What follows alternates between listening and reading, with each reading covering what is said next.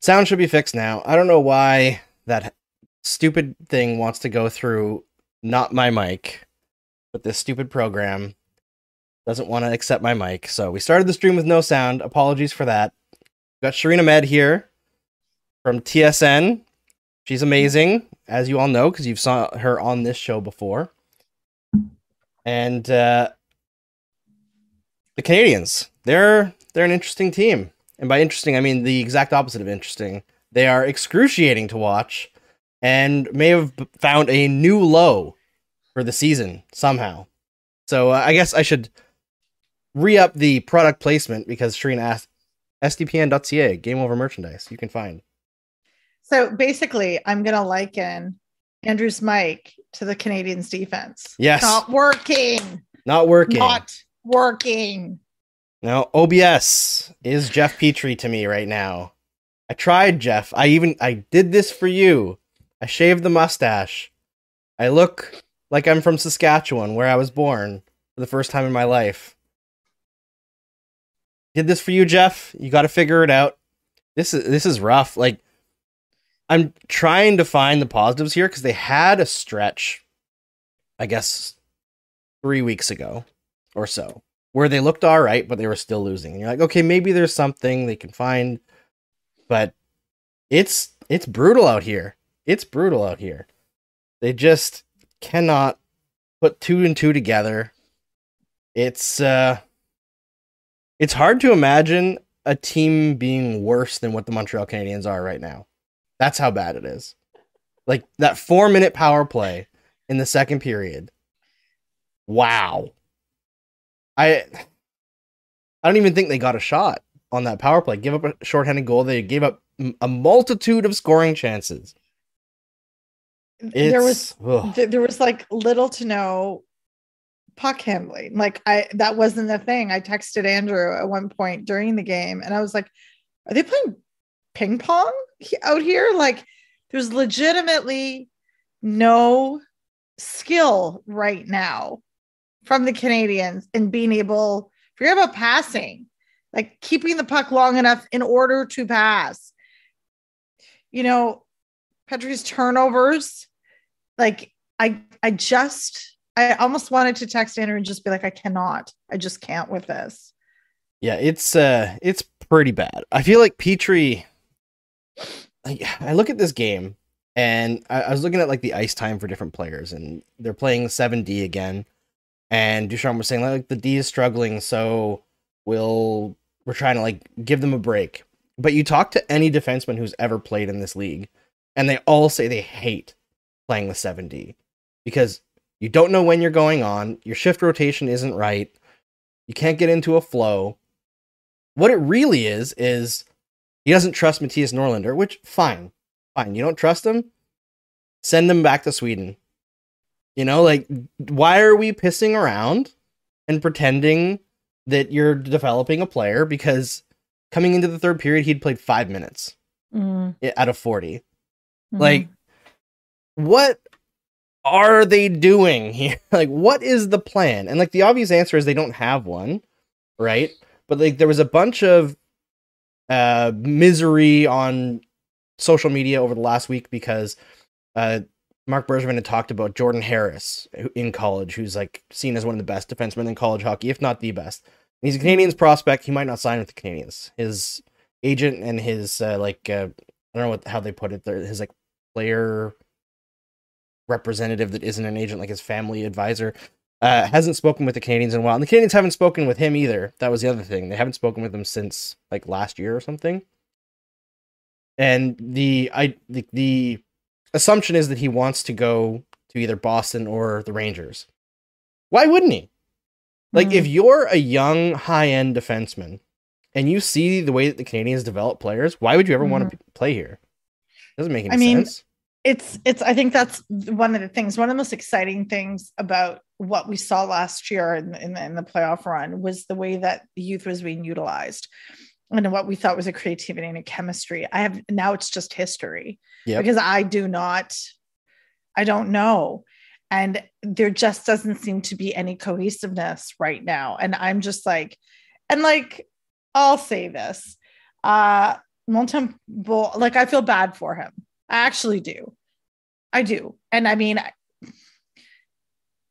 we've been complaining about Petry, and I kept thinking I'm going to try to say something creative tonight. I just want to get up here and s- complain about Petry and about the defensive line. But what's the first thing I said to you in text was like, "Are we just going to talk about the lack of defense?" Because it is such structural problem right now.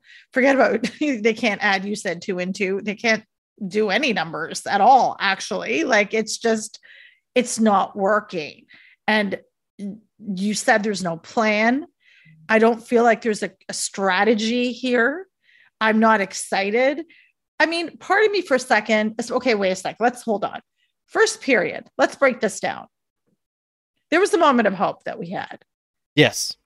They had the they looked okay once they were trailing. Yeah. So tie it up in the first.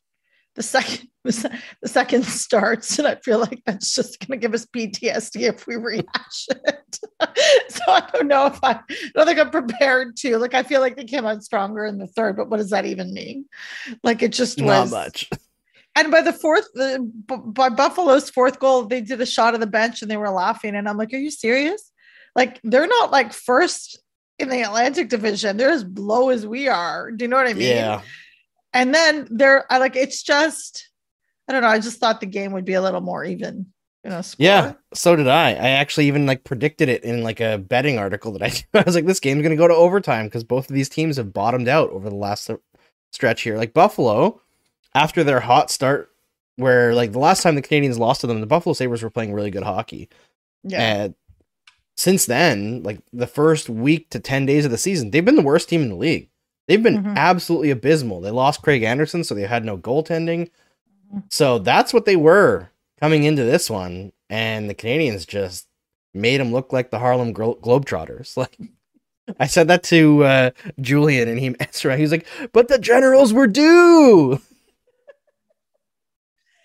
it's just i don't know i it's so part of me was thinking okay bear with me there was a minute where i was like maybe this is the trick maybe they're going to bottom out and then come back and excite us at playoff time You I don't think that's going to happen. They would have to be so unprecedentedly good to make the playoffs now. It's like you look at even Boston, who had a bit of a slow start to the season. I think they're Mhm, winning like sixty percent of their games or sixty-two percent of their Mhm. games. So mhm. like, and that's the fourth team in the division. And the Lightning are still winning without uh, Point and Kucherov, and you know, like we've talked about it before on the show. Like, yes, the Canadiens lost a lot of players. They've got some players on the injured reserve, or like Carey Price is out. I'm so tired of the excuses.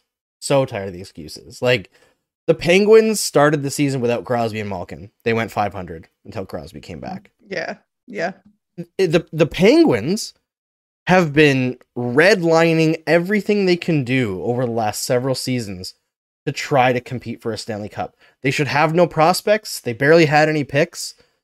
There is no excuse for a team like the Penguins to have more depth than a team like the Canadiens. You know? Like what like they have less money than the Montreal Canadiens? what excuse is there? And this is why like I've, I've seen a bunch of people in media talking about uh, you know if they lose the next game something will probably happen next week or like something needs to happen if they lose the next game the next game doesn't matter Mhm. we like they are where they are somebody built this team this edition of the team and fully believed they were going to make the playoffs Okay, so I I hear that six weeks in. This isn't. I mean, I didn't think we were would be where we are three weeks in. To be honest, well, I was on your show what like a month ago, or like It was like the second ago? game of the season, I think. Actually, It was, yeah, it was. I think it was the second, so third. I think it was the third. so second or 20, third. 20 or so games ago. Yeah. So, I, I mean, we were right to be hopeful, but Andrew, still early ish. It's before Christmas. You know, maybe Papa Noel can bring us some wins. I don't know. I don't know. But I mean, yeah. So let's do something. Let's play this game. Like, forget about data and analytics. Let's do what really good Montreal Canadian strategists do. They go on heart. Yeah, look so, so you look so unimpressed with that plan. Yeah. I mean, where is the heart? I, I think Gallagher has been trying. I think Jake Evans has been pushing it. Yeah. I really like Artturi Lehkonen this season, but in terms of like the team as a whole, again, where we're talking about like a, a philosophy of adding character all the time. For the most Mm-hmm. part, they don't even look that mad. They just look dejected. they You know, look and I, sad. they, They do look look sad. sad. I wonder sad. how much of the like lack of fight has to do with Price not being there at the beginning of the season. Right? It's like they already lost Weber, who was their like emotional leader last year. Like you Mhm. want to do it for Weber because he's definitely going to retire at the end of the season. And then to also lose Price right at the beginning of training camp when you think he's like a couple weeks away from coming back from surgery. I wonder if that was just like the death blow to the confidence of the team. What about here's one for your own integrity? Yeah. What about like I totally appreciate this this Canadiens mentality. We'll do it for this person. This is our leader. Like I I get that, but that's he's not there. So then you you know abolish that plan and you got to think of another one. And this we talked about this last time when they were losing. Also, there were five losses in or something like that. After I came on your shows, I think it was game five. Um, we talked about it. I when Dvorak skated to the bench after the fourth goal, I saw what they looked. They just looked dejected, like you said. It looked like they looked so discouraged, and it wasn't like a, oh well, we come back for this. It's fine. Let's move on. It was just like, a, oh, can this game? You know what it looked like? Can this be over? Yes. And I mean, the, the whole third period kind of looked like that, right? Yeah. And I was just like, and and you know, you think about it, you see some fight. I mean, I, I thought there was some there was some attempts there, but it's just like I said, I was sick to I just don't see the, the chemistry. I don't know where it went. Like I told you I was getting excited when the, the tweet came out announcing that Drouin, Caulfield, and Suzuki would be on the same line. And I was like, yeah, like you got a, I got a little excited about that. It was short lived, Andrew. yeah, it was. Uh, there's not a lot of excitement that came out of it. I thought that there was like a couple of decent plays from that line, but Mm. overall, I, I think this is like a controversial take, and I kind of mentioned on the last one, but I think Caulfield and Suzuki just don't have much chemistry with the way this team plays. I think that uh, Suzuki's played his best hockey this year with Gallagher on his right wing instead. Mm. and you know like that's true of a lot of centers over the last decade but i, I think that they've got to try to look at what works and not what's going to be three years from now right and Mm. maybe eventually when caulfield has his confidence and suzuki is offensively confident they can put them back together but right now if you're gonna play your like a top line like a top line you might as well do something that works and everything they've tried this year outside of gallagher with suzuki hasn't really worked. And, you know, I guess you're limited by other holes you have in the lineup for sure, but I don't know. I'm not seeing much creativity from this group. I'm not seeing Mhm. much creativity from the coaching staff and don't even get me started on management. like can you fire an owner? I if only, if only. So about Gallagher, I feel like there's some ways in which well, he's still quite young. I don't even think he's 30 yet. He's not 30, is he? He's 29. Um he's leading or trying to lead in some ways. And I think that that's really important. And I think one of the crux of what we're talking about is not just strategy on ice and like, you know, taking it deep up the end and, and all these things. It's really about leadership. And this is having to do more with psychological and mental performance at this point than so many other things. This is what I think. And this is my armchair psychology coming to you right now. And just just for this show, just for game over, I am giving you my professional opinion that it sucks. this is my decade of sports writing and critical analysis to tell you the technical term for this is it sucks. It does suck. And I think your point about like the mental aspect of it, that kind of brings me to Jeff Petry, right? Mm. Which we touched on a little bit, but Jeff Petry, there were several times tonight where he was carrying the puck, and I was like, oh, hey, that looks like Jeff Petry. And then he just hesitated Lost it. and lost it at the last second. And one of them ended up in the back of the net. Another one ended up in, I think, a breakaway chance. And it's like, when you're at this point in the season, you've won five games out of 22. It doesn't matter that Price is coming back. It doesn't matter that Joel Edmundson is coming back or Mike Hoffman. You're not going to make the playoffs. So, what have you got to lose by sitting Petry for a couple of games, get Mm. his mind right? And why don't you just take the hit? I know you don't trust Neil or Norlinder. I was going to say Nylander, but put Norlinder in, play him 20 minutes a night, and tell him, don't worry, make your mistakes, but try to do something. Try to Mhm. make an impact out there. Be yourself. Because that is a huge developmental opportunity. And you just know that the Canadiens are way too conservative to ever do anything like that. And I think Petry just he looks like he desperately needs a couple days off. It's not it's not a punishment. It's like relax, go to the spa. No, but like, but it's just so funny that the stories, the arcs about Drouin getting needing time off from anxiety and insomnia, then Carey Price needing time away for his own to manage his own things, and mental health is such an important part. Is ignoring the fact that even you know it's very obvious what's happening with this team they're falling apart in certain places and the psychosocial effects of this of, of right now what's happening i agree with you about petry men needs to sit not just because i'm like all salty up in here is just because like it, it's almost like giving the puck away constantly that's going to affect their confidence he's not playing like he's confident no. like I have a nephew who plays ball hockey more confidently, like who's like 11 or 12. Like it's there's just they're not walking with that. They're not walking or presenting or skating with any of that type of gusto. Do you know what I mean? Like it's Yeah. just there's, There's something it's zero- it's fractured. Yeah. There's totally zero fractured. confidence, zero swagger, right? Yeah, like no there's no belief that they can get something done. And I think Jeff Petry is playing like a guy who knows that if he makes the slightest mistake, it's ending up in the back of his net and that the camera is going to pan to him on the broadcast, right? And when you play with that attitude, you're going to make the mistake because hesitation is death. Yeah. Like, Yeah. you just can't play in this league. And you will not find a bigger supporter of Jeff Petry than me. Like, I've been big on the Petry trade since before the Petry train before the Canadians traded for him. You can look Mhm. back on Habs Eyes on the Prize when I used to manage that website. Before the trade deadline, I wrote a profile on Jeff Petry as the he was the guy that the Habs needed to get. When they acquired him, I was absolutely overjoyed. It was a steal of the trade, maybe Bergevin's best.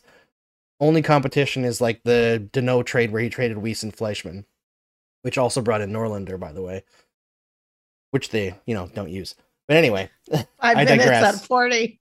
yeah, it's uh, but like he, this is not Jeff Petry. What we're watching, it's like a shade of Jeff Petry. Yeah. It's his shadow, and until you can get him back, there's no point in just throwing him out there and watching him have his confidence destroyed over and over. There's some times where you need reps to get something or to get over something, but I think with the importance of the minutes that Petry's forced to play, he can't do what he needs to do in a game to get his confidence back. He needs a break. And I mean, I think that's that's that's crucial here. Like we're talking, and I'll swing it back a little because I want to the whole idea of you know mental health and wellness. It's not a cliche. We're particularly in a year. I'm going to get a little serious here for a minute, a little serious, um, where we're talking about the importance and the correlation not only of mental health but of wellness and the effects on that. And how can and you know, we talked about this, I think when I was on last time about Drouin's story and him coming back. And he was given in my what I saw was a lot of support. And then if Petry's not doing what Petry's supposed to be doing, and he's just a, a glimmer of his, uh, himself, what does this tell us that needs to happen?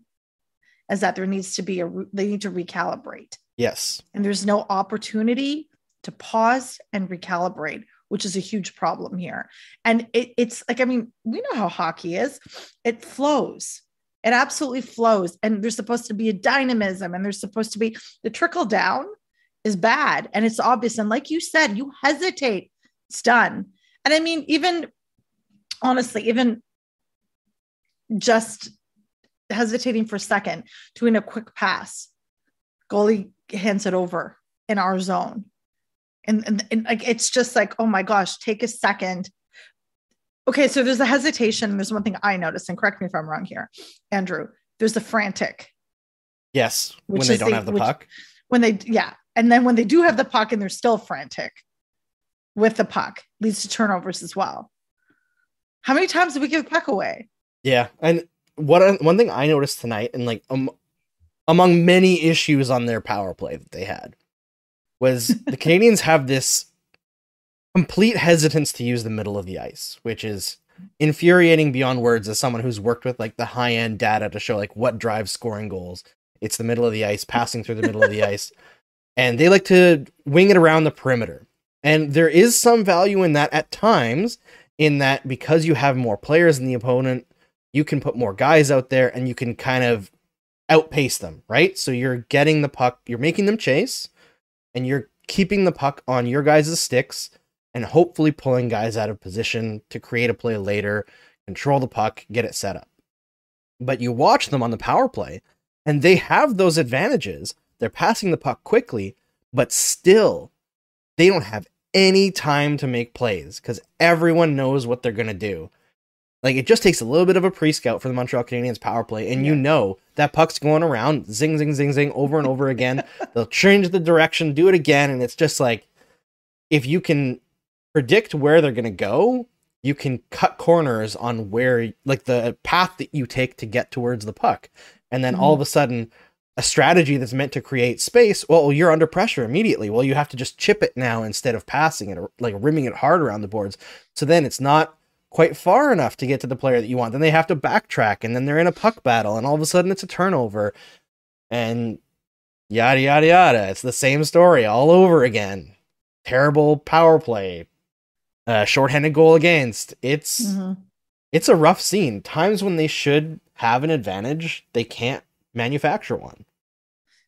i mean even when there's opportunities like you said how many shots were completely off target how many of the shots and at one point i was like okay we're not doing that badly on shots on net but like let's have a conversation about how many of those were actually accurate Yeah. and, and, and I mean, that's the other thing. That's what I'm talking about the frantic nature. And that's not a great way. You know, it, it just seems like last year, what was it, six months ago? It, it, it- this is absolutely not the same team. No. It's, it's just not. I mean, I I just if it wasn't for the uniforms, I'd be like, it's absolutely not the same guys. No, and you know what the worst part is, and like we went over this, I think when I had uh like JFresh Hockey from Twitter on on the show, and we were talking about like this team is clearly not built to do much, and almost everyone is signed long term.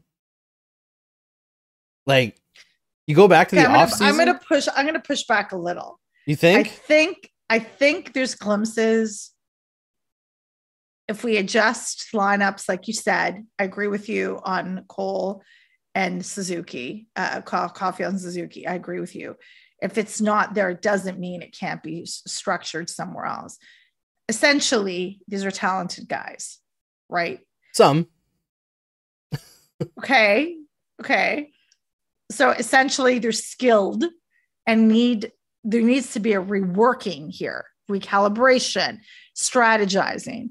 This is not necessarily only the fault of the players. Like we can watch this game and know this goes all the way to the top. This is how problematic it is. It doesn't mean it can't be tweaked. I am hopeful. Yeah, I am. I'm I'm at a spot where I look at things like I like Joel Armia, right? Good player, Mhm. Mhm. but to me, he is a extreme luxury that you want to put on your fourth line that can sometimes move up with injuries. And he has the odd game where he looks like Mario Lemieux, and you're like, wow, amazing. But signing him long term to three and a half million dollars a year, when that contract was signed, I was like, whoa, like, what are you doing? How have you not learned this lesson time and time again? Because I remember when Bergevin took over, one of the first things that he did was he signed Travis Moen and Brandon Prust to four year deals. And I was like, why are you signing fourth liners to four year deals? That was almost 10 years ago. And that was a bad idea then. The cap's now flat. You, you don't sign fourth liners to four year deals. It's just not something that successful teams do. And he just keeps on doing stuff like that. And as much as, like, in terms of salary, Edmundson, Chiarot, who's been great this year, and Savard are not overpaid Mm. they're more term than you want to give to those kinds of guys. When How much is Savard paid? 3.5, I think they're all at 3.5. Uh, Chiarot might be four, but either way, I think Chiarot's going to get dealt at the deadline for a pretty decent return. He's had a, a really strong season, which has taken me completely off guard because I expected him to really flounder without Weber, but been Mhm. great. But I wouldn't put him on the power play. you know, and that that's like I feel like at this point you put nobody. You'd put your sons on the power play for this team at this point. I mean, Miles in the broom. Yep, he can, he holds. He's got a good grip on that broom. You can't get it away from him. but yeah. Oh, speaking. You know what? Let's talk about something positive. Speaking of the kids, because I've been like almost every game this season. I've had Dylan down on the couch beside me, and he's watching games for the first time. He's like actually interested in hockey, and he sits there and chants Suzuki, Suzuki, Suzuki because he loves Suzuki, and he like we told we've told him before like the things that he watches on TV aren't real, right? Like m- movies or a cartoon. Like it's not real, but it's it's fun. It's for entertainment. And the last game, he was like, uh, I think my wife was talking about Ovechkin, and she was like, "Oh yeah, he's like really scary to play against because he's so good." And he was like, "Mom, don't worry, Ovechkin's not real." Oh, I was like, "No, Dylan, sports are real. It's not like other TV. It's actually happening." And I, like, I'll take you to a game. You can see it. And then No, the next night, I was doing his bedtime, and he leans over to me as he's like, everything's done, the stories are done, but we're like laying down in his bed, and he puts his hand on my face like this, and he goes, "Dad, I think zambonis are real too." oh, of course they are. I was like, at the game that I take you to, in in between the periods, there'll be a zamboni on the ice. And he was like, "Yes!" Like, me the one kid there who's more excited for the zamboni than the game, but loves the zambonis, and that's you know why what? that's why I'm positive. I love zambonis too. Who does? It's- like, I mean, It's very relaxing to watch a zamboni. and they're so good. They're so efficient and they're Mhm. so consistent. I mean, honestly, we could look at Zambonis and their process as a way to strategize for this team. Consistency. Scrape off the top layer. the top. so I have a story that's not as joyous as yours. I'm driving my son to volleyball tonight. and, You know, I'm like put on some. My son has a really interesting. My third guy uh, taste in music, and he likes to go through my Spotify list to see like, hey, Mama's old. Let's see what good gems she has in there, right? So um, I put on, you know, some old oldies and goodies like the Police greatest hits. So I carpool with one of his teammates, and he gets he's in the car, and I every breath you take comes on. It's not my favorite song by the Police though, so I play it, and then his friend's like, "What's this?" Like this is the Police, and he goes, "Is this a remix?" And I went, "What?" And he goes, "Oh, this this isn't." I was like, "This is the original." He goes, "This isn't P Diddy," and I was like, "Okay, we're doomed." Oh no. I have moments where I feel like the kids are good. Today, I was like, we are doomed forever. Imagine thinking P. D- P. Diddy was an original. Am I that old, Andrew? That's not even his original name. Is right? he is he still P Diddy or is he Diddy now? He's nothing. He's nothing? just a bazillionaire. like, I mean, he doesn't even need a name. That's how much money he has. I don't know. But That's like, crazy. so basically this gen, you know this generation or not this this particular sample of the population is like a metaphor for what the Canadiens make me feel like today. I feel like, and you know, to bring it to back to hockey, that's a risk that the Canadiens are going to face very soon. Like, as we all know, almost every team in the league is having trouble selling tickets right now, is selling out their arena. So the mm-hmm. Canadiens are not an outlier there. But the success of the past is very quickly going to be forgotten. It's been it'll be 30 years next year since their last Stanley Cup. Like I was only like 5 or 6 years old. I remember it. It was like seared into my brain. It's how I became a fan. You know, like watching Patrick Roy do his little head Mhm. things and like talking to his Mhm. posts. I became a fan in around that time. I remember like getting to stay up late because they were in the playoffs and I'm going to Disneyland, all that. Those formative moments.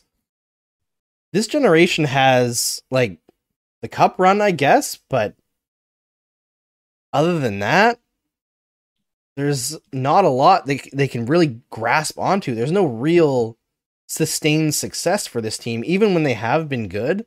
It's been Mhm. interspersed with randomly missing the playoffs. Like, I, I think they're in serious trouble if they don't try to get back towards number one, an entertaining product, and number two, have giving something to fans to latch onto to, you know, tell their own children about. You know, like you have to get the kids to love the team and I think they're in a world of hurt if uh, if they can't figure something out quick because their marketing is very much geared like all of the NHL is very much geared to people who are already fans.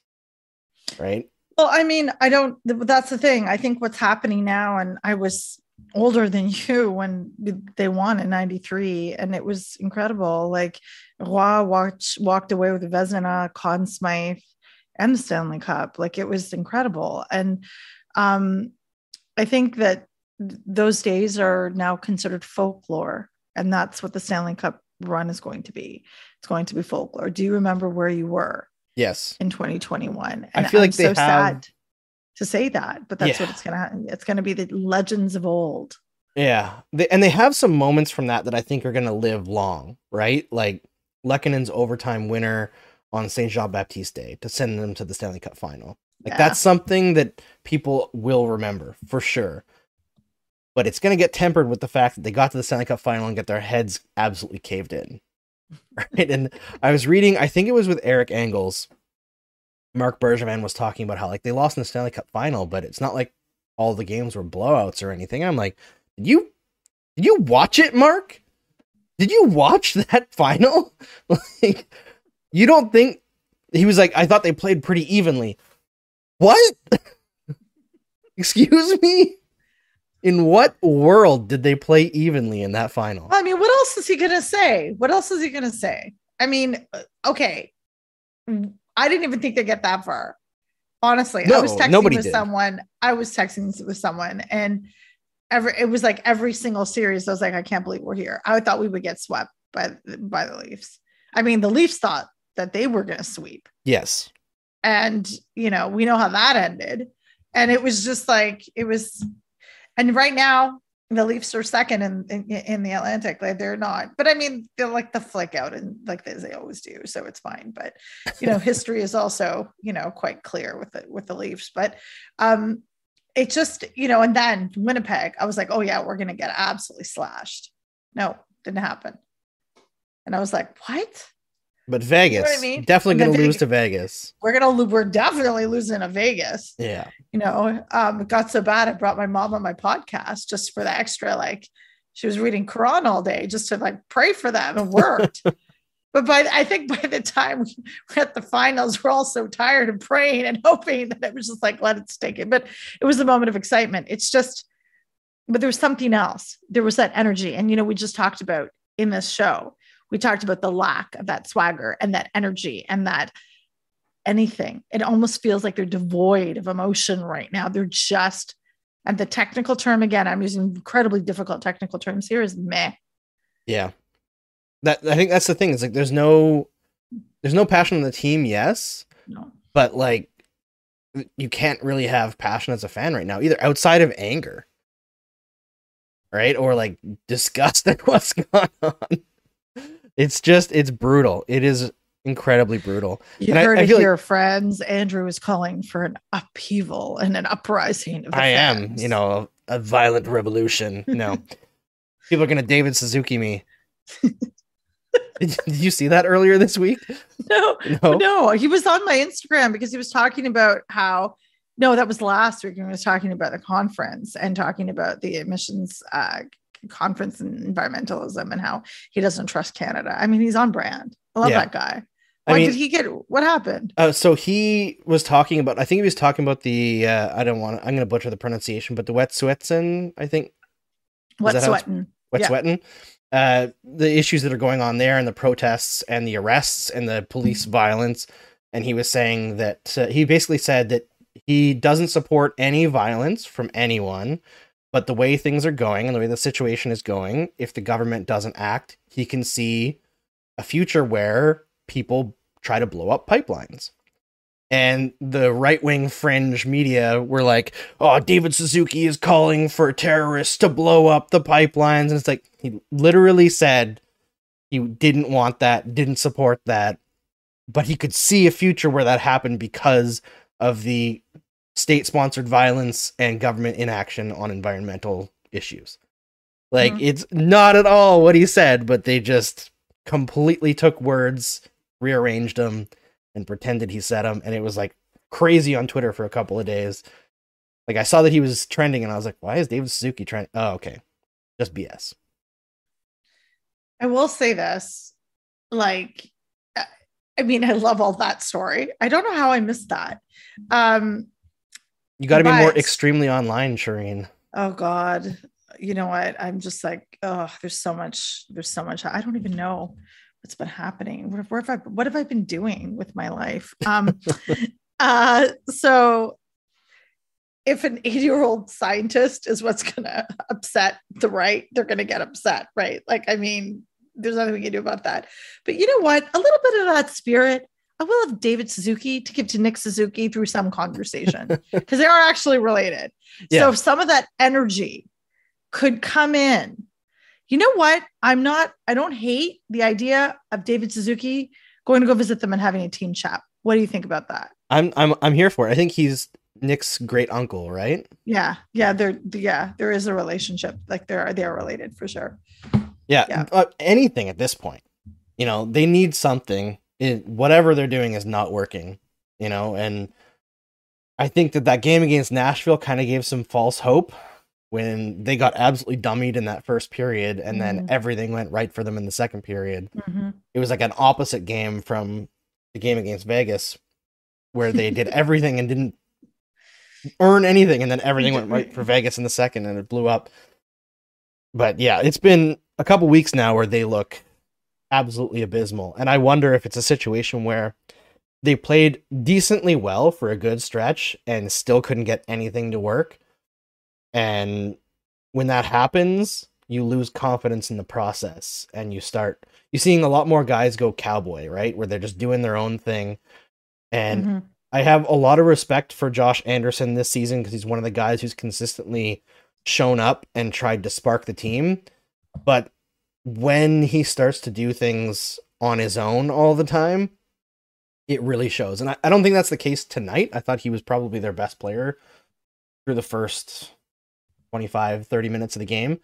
Mm. But there are times when Anderson just becomes an individual and he's not talented enough to be an individual. Like he's not Alex Kovalev, right? There's very few players who can be an individual and succeed in this game. It's like the Mm. McDavids, the Crosbys, the Ovechkins. the Ovechkins, who apparently got a puck in the face tonight and then went and got a hat trick. Yeah, wouldn't it be? I mean, it's impossible to say. Wouldn't it be nice to like have an Ovechkin because that's just rare, and only a couple teams in history have ever had a player like that. But to have somebody who can change a game single handedly is something the Canadiens haven't had we in a do, long time. But we do have someone like that, but he's just not playing right now. This is true. Carey Price can do that, but it's it's can. different for a goalie, right? Because the goalie can't But- go out and score but- either. But last time we won a Stanley Cup, it emanated from that player in that position. Yes, this is true. I remember. and that energy and that intensity came out forward. And I've watched in my lifetime when the Canadiens have either gone, well, no, there's more than that. They've gone for a run in my lifetime. That's how old I am. But um, that is emanated there with this club and this history. The importance of having a solid goaltender cannot be overstated. Yeah. Then comes the line of defense. But honestly, there is some, it's not a mythical thing, it's an actual existing philosophy and deeply rooted tradition and they're lost i'm not and, and you know sometimes yeah we put all our chickens uh, the eggs in one what's that expression you put all your eggs in one basket Yeah. but then when it works it works but i think that's part of the problem that there's too many eggs being put in the wrong baskets right now Yeah, Jason Marone in the YouTube chat was saying a guy that uh, has put the team on his back before and like won games for them was uh, Subban. That's true. okay They didn't I mean, like him. Though. yeah no but i mean that's the thing too much not enough character Yeah. right i mean i can't i can't even with that like i'll get upset Yeah, we won't get started on that. And I feel like that whole conversation changes drastically based on what's happened to Subban in the last couple of years, right? Where like the Oh, has kind of passed him by and the injuries that he's been dealing with. And I, I think personally he's gotten some bad career advice because he's leaned into what I think a lot of people told him he was good at instead of the things that he was actually good at. Mm, Like you watch Subban now on the power play, and it's just shots. That's all he does is ever shoot. And I remember Subban with the Canadiens was like, he was trying to model his game after Markov, right? He was a Mhm. super incisive passer. You couldn't Mhm. tell what he was going to do with the puck because he could shoot, or he could pass it right through the middle of the ice for a one timer to Galchenyuk or Pacioretty, whoever, right? So that part of his game is gone, and unfortunate. Maybe he can get it back, but when you're over 30, it's usually when you start to decline, it, it doesn't go back. But yes, PK Subban as a Montreal Canadien was absolutely incredible and was a game changer. Like Pacioretty was too. For a stretch, he was like the third highest goal scorer in the NHL over like four years. mhm. Like, and, and it was also that he never looked sad Yeah. like he never Yeah. he didn't look there was this intensity and like you know I, I i don't want to feel like we're constantly repeating this but i think we both emphatically believe in in in this the mental piece and in the uh in really the feeling of what's happening. And you know it's it's one thing to feel a heaviness when you're sitting at home and i was taking notes watching watching the game and then you and i were texting and i was there's a heaviness on top of expectations and and you know this and this this is their jobs but there's a heaviness that needs to be lifted somehow and eased because as you've already talked about you know petry and, and what's happening there and the pressure which is immense but even when Pacioretty or Subban were playing there was still and there was tremendous pressure there was still a sense of joy yeah, and that's not happening right now. I mean, we see glimpses of it. Like, you know, when you say Josh Anderson goes out on his own, there's a desperation almost there that someone has to do something. I'm going to be that guy. Right. Yeah. And, and So- you you do love the fact that he wants to be that guy, Yeah. right? You have to love that. Yeah. Just doesn't often work. And to be fair, he did score tonight. It is Yeah, it is yeah. sad. That's the thing. Like as much as a lot of people are angry, I think the overwhelming feeling is not even anger right now. It's just it's like sadness and exhaustion of it because we're a quarter of the way through the season. There's Mhm. still 60 more games of this. You like, and I'm sure it'll get a little bit better once Price is back, just because you know the confidence in the goaltender matters and Oh, yeah. we I don't want to put it all on the goalies because I think Allen's had some fantastic games. Uh, Montembeault Mhm. was pretty incredible against the Nashville Predators, but like Sam Montembeault, Against the Preds. Yeah. yeah, Today, Montembeault was he was not good. Wasn't. No. And he, at one point, I remember, I think it was the third goal, he lifted up his helmet and it was just like you could see his face very clearly shot on. And it was just like, it wasn't even shock. It wasn't even disappointment. It was just like a knowing of, yes, this is not great. yeah, it's not happening, and that's kind of like I watch him, and even when you are making saves, when you're making it constantly like on the outsides of your body, in the modern NHL, if you're on your game as a goaltender, you're taking shots in the crest. Right? Hmm. That's why Price is almost in a way like if you don't know goaltending, he's boring to watch as a goalie because he's so positionally excellent that like shots just hit him in the chest. He's not flailing to make giant blocker saves most of the time. He can still make those. He can make the big windmill glove save when it's necessary, but most of his saves look boring because he's efficient. Montembeault like pucks like hit him and they're just bouncing all over the place, and you're like, whoa, whoa, whoa, what's going on? Like I think it was the the third goal, the shorthanded goal, where like yeah. It should not have happened. And the announcers were all over Suzuki and like fair, he he disengaged with the play, but I think it was because he saw a puck hit the middle of Montembeault. I was like, he's gonna control the rebound because this is the NHL. And it's like, nope, it's gonna pop right out in front of him into the slot and right to I think it was Okposo. Yeah. So yeah, having less of that helps. Is it Cody Eakin? No. Cody Eakin was the one who uh, did Cody the initial Eakin shot. scored. He scored the second, goal. Second or third. Yeah, maybe the shorthanded goal was. I thought goal it was, was a third. Eakin. Okay. Yeah, Um, I know yeah, Eakin right. definitely scored. He might have scored the. Maybe it was the second goal. It was a shorthanded goal, and the Okposo goal was. No, they said the Okposo one was shorthanded too. I'd have to look it up. Can't remember off the top of my Thompson head. Thompson scored the first one yeah, and the fourth one, I believe. and the four and the fourth. Yeah. Yeah, do you remember his expression? Do you remember his expression right after that happened? And again, we talk about uh, franticness and we talk about frustration. That check, like that hit, and then Thompson goes in and just finishes it off, and it's a way of saying, "Yeah, okay, you do you, but I'm going to do me, and I'm going to score." Yeah, And that that bravado was, I think, earned, but also didn't help the Canadiens' cause at no, all. no. No. I mean, it was just like, oh, you think you're gonna get some energy? I'm gonna punish you, you know. And that was such a bad play by Romanov, and I think he's been much better lately. But it's the kind of decision making that drives me nuts about his game. He's out there with mm-hmm. Norlinder, who's a rookie playing in his third NHL game. He's mm-hmm. barely played this game, so he's like not mentally engaged the way you are if you're playing 20 minutes. And you try to make a hit in the neutral zone, stepping up on a guy. You don't even separate the puck from the puck carrier. And then it's just like Norlinder with Buffalo spread out really wide, so he has no chance to create any sort of defensive play. He's not in a passing lane. He's not like he's kind of in a shooting lane, but mostly as a screen. He's way too far away to actually effectively block a shot. So it's just bad all around. so that I had chalked up Romanov's uh, decision as just being impatient Mhm. and an youthful mistake. Trying so to like quite- do yeah. something in a lost game. Yeah, right? like just just you know when you, okay, so bear with me here, and you know you're toddler dad. The frustration to just to move quickly and just do something. Yeah.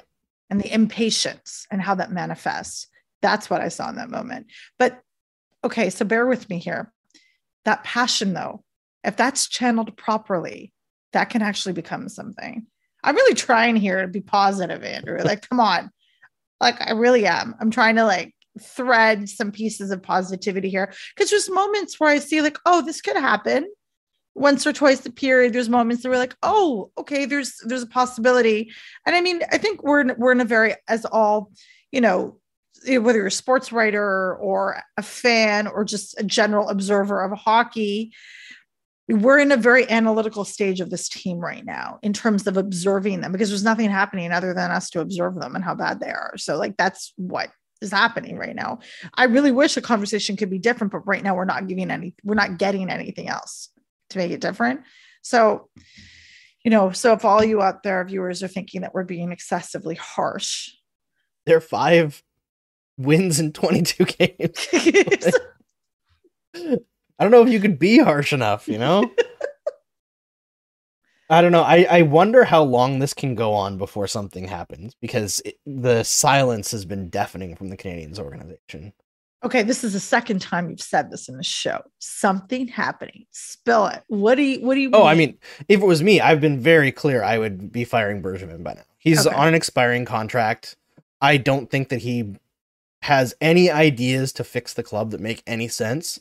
Mhm. I think that he bought in too heavily into the flash in the pan success in the postseason last year that was based mostly on Carey Price being incredible and some timely scoring as the Canadiens were able to shut teams down. Uh, but the problem is you lost Weber and Danault. Mhm. So it's kind of tough to shut teams down now when two of your best defensive players are gone. You're gone. You know, it's just like I look at Bergevin and his tenure is very much like there's great moves in there. There are the Jeff Petry trade, the Phil Danault trade. You know, you could argue that he got rid of PK Subban at the right time if you want to. You know, like I think it's very lucky for him that PK Subban's back injury ended up impacting his play a lot more than Weber's injuries did Mhm. but you could still argue it. Weber had five productive years here. So there's things to point to that are good. But I look at when he took over and he was talking about, you know, it's a five year plan to be competitive. And then the team was really, really good right away, even with Mhm. a coach that kind of sucked and held them back. Mhm. And they failed to recognize that that team was good because in the first round, they got bullied by the Ottawa Senators. And in the first game, Pacioretty blew out his shoulder. Brian Gionta blew out uh, his bicep disconnected from the bone. You know, like in I think it was the second time that year that bicep had disconnected and he required surgery. And Carey Price blew out his groin. Lars Eller was concussed, and then they lost in five games. Mhm. And it's like, yeah, of course they lost, despite the fact that they dominated the series territorially. Half Yeah. their good players were on the sidelines, you know, like, and but then I they, do I do want to point out one more thing when you were talking about Weber. But Weber's contributions were not only on the ice, yeah, and- for and sure, a solid defenseman and leading and supporting. Like, and I say supporting not just in that goal scoring capacity, it just meaning on mentally, and that's what's missing. And his leadership, and you know, rallying the troops and getting the young bloods like you know pumped. yeah, they called that's him so dad much- for a reason, right? Yeah. Like, he was the team dad. It's a team dad, and you know, dads are necessary in hockey. You know, the, the hockey dads are a thing, and you know, it's it is what it is. And I just there's so many things that I'm just like, okay, so what I'm getting out of the show, three top people to give pep talk to bring it up: David Suzuki, Dylan Berkshire, and then the Zamboni person. Just Dylan goes into the dressing room. Don't worry, guys. Ovechkin's not real. Not real. you You don't have what? to worry about him. I think that's that's you know, and then David Suzuki saying we need some tactics here. I don't love it, but we got to do something. Got to do something You know? crazy here, guys. got to do something because I can see this happening. I, I I think this is on brand. Yeah, a hundred percent. They need something. I think like I'm looking at Bergevin's history, and aside from like I, I look at it in, in like several stages of why I think that they need a new voice there. Number one is with executives, it's very rare that after 10 years they're gonna do Mhm. something different that actually leads to success, right? Like Mhm, you've gotten the best out of them already. mhm. Number two, that beginning core that he had that he thought was five years away, they were a competitive team right away. And that was obvious. I remember like Stephen Cooper, who worked at Eyes on the Eyes on the Prize at the time, labeled the Montreal Canadiens in 2011, 2012 as the best bad team that's ever happened. Like they were actually quite good. They had a lot of really good pieces. That core was phenomenal. They added Galchenyuk, who should have developed into a much better player. So you've got the development issues. That's huge. They've literally developed one impact player in Bergevin's entire tenure, and that's Brendan Gallagher, Mhm. and he was drafted Mhm. by the previous regime. Failure to recognize they were competitive right away. Mhm. Failure to recognize when they weren't going to be competitive. Like when they made that Subban Weber trade, the idea was to compete for a cup right away. They made the Yeah. playoffs once, got bounced, and then without COVID would be now five years in a row missing the playoffs. So it's like you can't develop players. So you're now you're stuck signing or trading guys, which gets expensive real fast. You're capped out. Mhm. Your core that you inherited, which brought you most of the success you've had as a general manager in those first four or five years, is now in their mid 30s. You haven't been able to replace them with anyone internally. So, what do you bring into the table, Mark? Like, just let a new voice come in, a fresh voice. I would love to see somebody who's not a hockey person be the manager. I just want to see a manager, and then you can surround them with hockey people. I'd love to see the Okay. Canadiens take the risk to bring in someone different because they can do it. Okay, I love this. And to answer your question, even though I know it was like rhetorical, what is Bergevin bringing to the table other than bad decisions? Because that's essentially what's happening. Um, yeah, sorry, my kid just got home, but we'll have to wait Don't outside worry, in the don't cold worry. because I was like legitimately cannot answer the can't answer door. Um, I think one of the things that's I was going to say was on this idea of a general manager, you have to know how to handle and manage. Okay. Just for an example, for the PHF, which is a premier hockey federation, it's women's hockey. Uh, Tyler Tumminia is the new commissioner. Her background was in baseball. Her whole life came in because she knows how to manage. And Yep. that's what this is about. Let the people who can strategize, strategize, come up with game plans, come up with rosters, come up with lineup, come up with all the creativity and allow them to thrive. You're not thriving there. Like, move along, get someone else. And, and Maybe I think- David Suzuki can be the general manager. David honestly, I Suzuki. feel, yeah, honestly. And I feel like that's like when people tell me I'm too harsh on the Montreal Canadiens. My big thing is I look at the Montreal Canadiens as the marquee franchise of the NHL of hockey. Yeah. You know, they are where hockey started. They're the winningest team in the in the entire history of the sport. Right. The Canadiens have been okay for Bergevin's tenure, right? Like they've had pretty decent runs, couple of them Mhm. but they haven't been great ever. That's my big issue. Is like my standard is shouldn't you be great? And like even when they had a like I would say the the 2014 team and 2015 team and I know the 2015 team missed the playoffs because of Canadian of Carey Price getting injured. Yeah. Those two teams those should have been like or was it 2015 or 20 yeah 2015 uh, those two teams should have been stanley cup contenders if they had a coach that could figure out what they were doing Mhm. but they didn't they had to ride Therrien and watch him have to redline Carey Price throughout his prime in order to win games and then oh Carey Price is injured at the end of every single season I wonder why maybe it's because he played 70 games yeah. and our backup is this guy that's two popsicle sticks with bubble gum attached to it.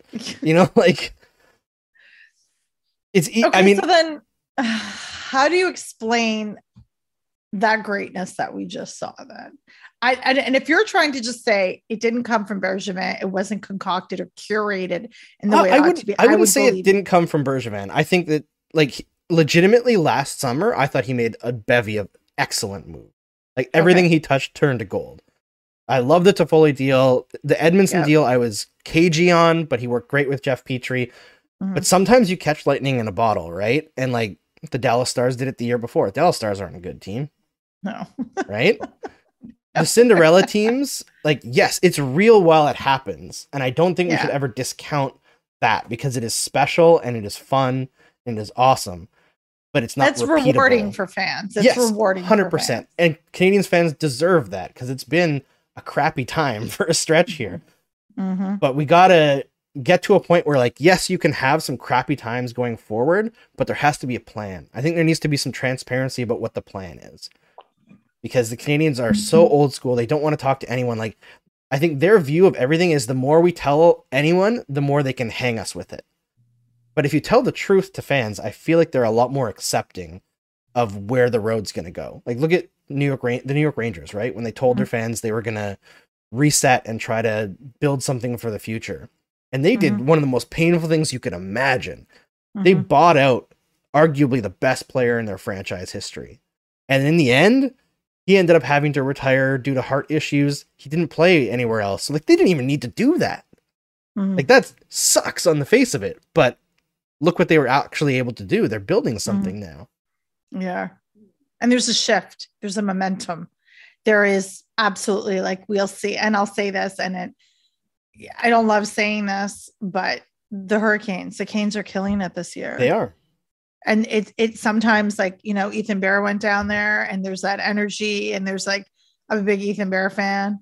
Um Yeah, he's awesome. also uh, also it was super cute when they were introducing the players with like they look like the first day and they said his first his favorite food is honey i thought that was the cutest thing i'd ever seen um it's up there with miles and the broom uh for me um so but that energy and that that's something that can't be bought that's actually something that can be fostered but it can't be it, it can't be bought in that way that happens and you can have pieces in the right place and I just don't think that's happening with Montreal Canadiens. I'm so No. sad to say. It's just It's not like- happening. there's some good pieces in place and like this is why like i was talking to on, on the last stream we had justin bourne and gus Katsaros on and they were like Mhm. they were both really cagey about the idea of like a full-scale teardown and i am too because most teams that do that get stuck you know like it took edmonton they had nine top 10 picks in the draft before they finally got things together and even still you could Mhm. argue they're not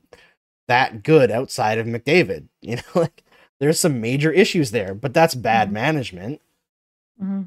I don't think the Canadiens need to do a full scale teardown. They have good pieces, good, decently young pieces, right? But they need more. like they So, need to plan for the the- future. Here's a question for you. Do you remember? Like, I'm anticipating us finishing the Canadiens finishing last.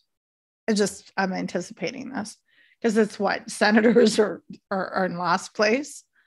Um, has it ever been a season where like previous year Stanley Cup finalist has ended up in last place? I think the worst one was Carolina when Mhm. they lost to Detroit in 2002. I don't think they finished last, but I think they were a lottery team the following season. It was yeah. So I think that's the worst one. It's either that one or Carolina after they won the cup. it, it's like Carolina's like the the team that has done it the most, where they've made the Stanley Cup final and then like missed the playoffs the following year. Yeah, yeah. But uh, yeah, I don't know if anyone's ever finished last before. I know this is maybe. Maybe this can be the record. Maybe I mean, Canadiens love setting records. Yeah. There it is already the worst start in franchise history, right? So Yeah. Yeah. yeah. But I think uh, we'll probably wrap it so you can hang out with your family and I can try to go to sleep. I did, by the way, for everybody watching, I did my son did find his way in. He's not still standing outside there. You're just just so Not leaving know. him out in the cold to, to No, freeze. No, no, no, I'm not heartless. Oh, somebody Well, said this was- 2018 this- Blues. No, the Blues went from last to, to winning the Stanley Cup. That's the opposite. The That's the opposite. But But, like I think the know. turnaround in Montreal can be quick. I think they can do it within a window where Carey Price is still good, even. yeah, But they need to be I mean, committed I- to it. yep, yeah. I'm gonna. I'm actually gonna go and watch some Nature of Things reruns because I think Very that would be really important. Yeah. So The one where he um, says that he's to commit terrorist acts. and- No, maybe not that one. Um, come on, I'm a Muslim woman in a hijab. I don't joke about that. oh, jeez, yeah, you're right. I should not. Oh my god. Oh, awful. It's this mustache, you know. Um, you say Saskatchewan. I said Moncton. When you had your hat on, you sent me a photo. I'm like, that's peak. That's peak New Brunswick right there. Um, yeah, but thank you for having me on. This is always delightful, despite we're like groaning before we get on air. It's like, oh, but I'll be on again in December and I'm looking forward to that. Yeah, I'm looking forward to it too. And if we learn, if I've learned anything from Steve Dangle, is that people enjoy seeing others in pain. So that's what sports are all about. Sports pain. It's- Thanks so much, Shireen. pain. Before I let you go, I actually have to get you to uh, plug your stuff. By the way, Oh yes, thank you. Uh, I'm a long. I told Andrew this in text. This game shouldn't be this hard for me. I'm a long suffering Arsenal fan. I know what it's like to be last on the table. So um, I you'll find me on Twitter at underscore Shireen Ahmed underscore. I'm also on the Burn It All Down podcast. Love that. And yeah, I live in the Twitterverse. And my website is www.shireenahmed.com. awesome. So Thanks so much, Shireen, and thanks for everyone for tuning in. I know it's hard to get hyped up right now, so we appreciate every single viewer. We love you. Talk to you tomorrow.